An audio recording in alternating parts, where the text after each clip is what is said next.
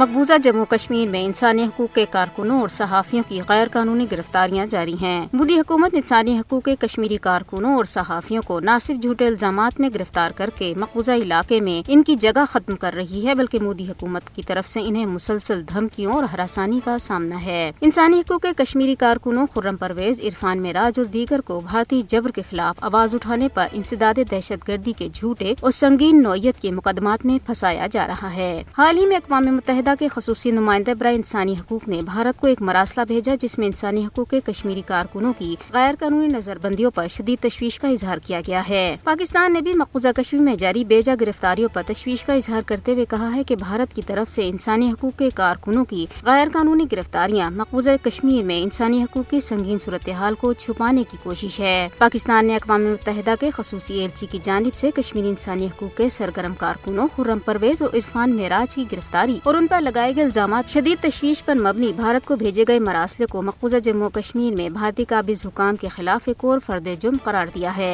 کشمیری صحافیوں انسانی حقوق کے کارکنوں پر مسلسل ظلم و ستم اس بات کا ثبوت ہے کہ بھارت مودی کی قیادت میں ایک فاشست ریاست بن چکا ہے مودی حکومت قیدیوں کے حقوق سے متعلق جینوا کنونشن کی ڈھٹائی سے خلاف ورزی بھی کر رہی ہے بین الاقوامی برادری کو مقوضہ جموں کشمیر میں صحافیوں انسانی حقوق کے کارکنوں کو ہراساں کرنے پر بھارت کو جواب دہ ٹھہرانا چاہیے ادھر بھارت بھارتی فوجیوں نے محاصرے اور تلاشی کی کارروائی کے دوران سوپور کی شیر کالونی میں منظور احمد اور تنویر احمد نامی نوجوانوں کو مجاہدین کا ساتھی قرار دے کر گرفتار کیا ہے پندام زمانہ بھارتی ایجنسی این آئی اے نے کلگام شپیاں کپواڑہ اور جموں اضلاع کے مختلف علاقوں میں گھروں پر چھاپے بھی مارے پاکستان کے نگران وزیر اعظم انوار الحق کاکر نے غیر قانونی طور پر نظربند کشمیری رہنما یاسین ملک کی اہلیہ مشال حسین ملک کو اپنا معاون خصوصی برائے انسانی حقوق مقرر کیا ہے بھارتی شہروں پونا اور ناسک میں پاکستان زندہ باد کا نعرہ لگانے پر کم از کم تین مسلمانوں کو گرفتار کر لیا گیا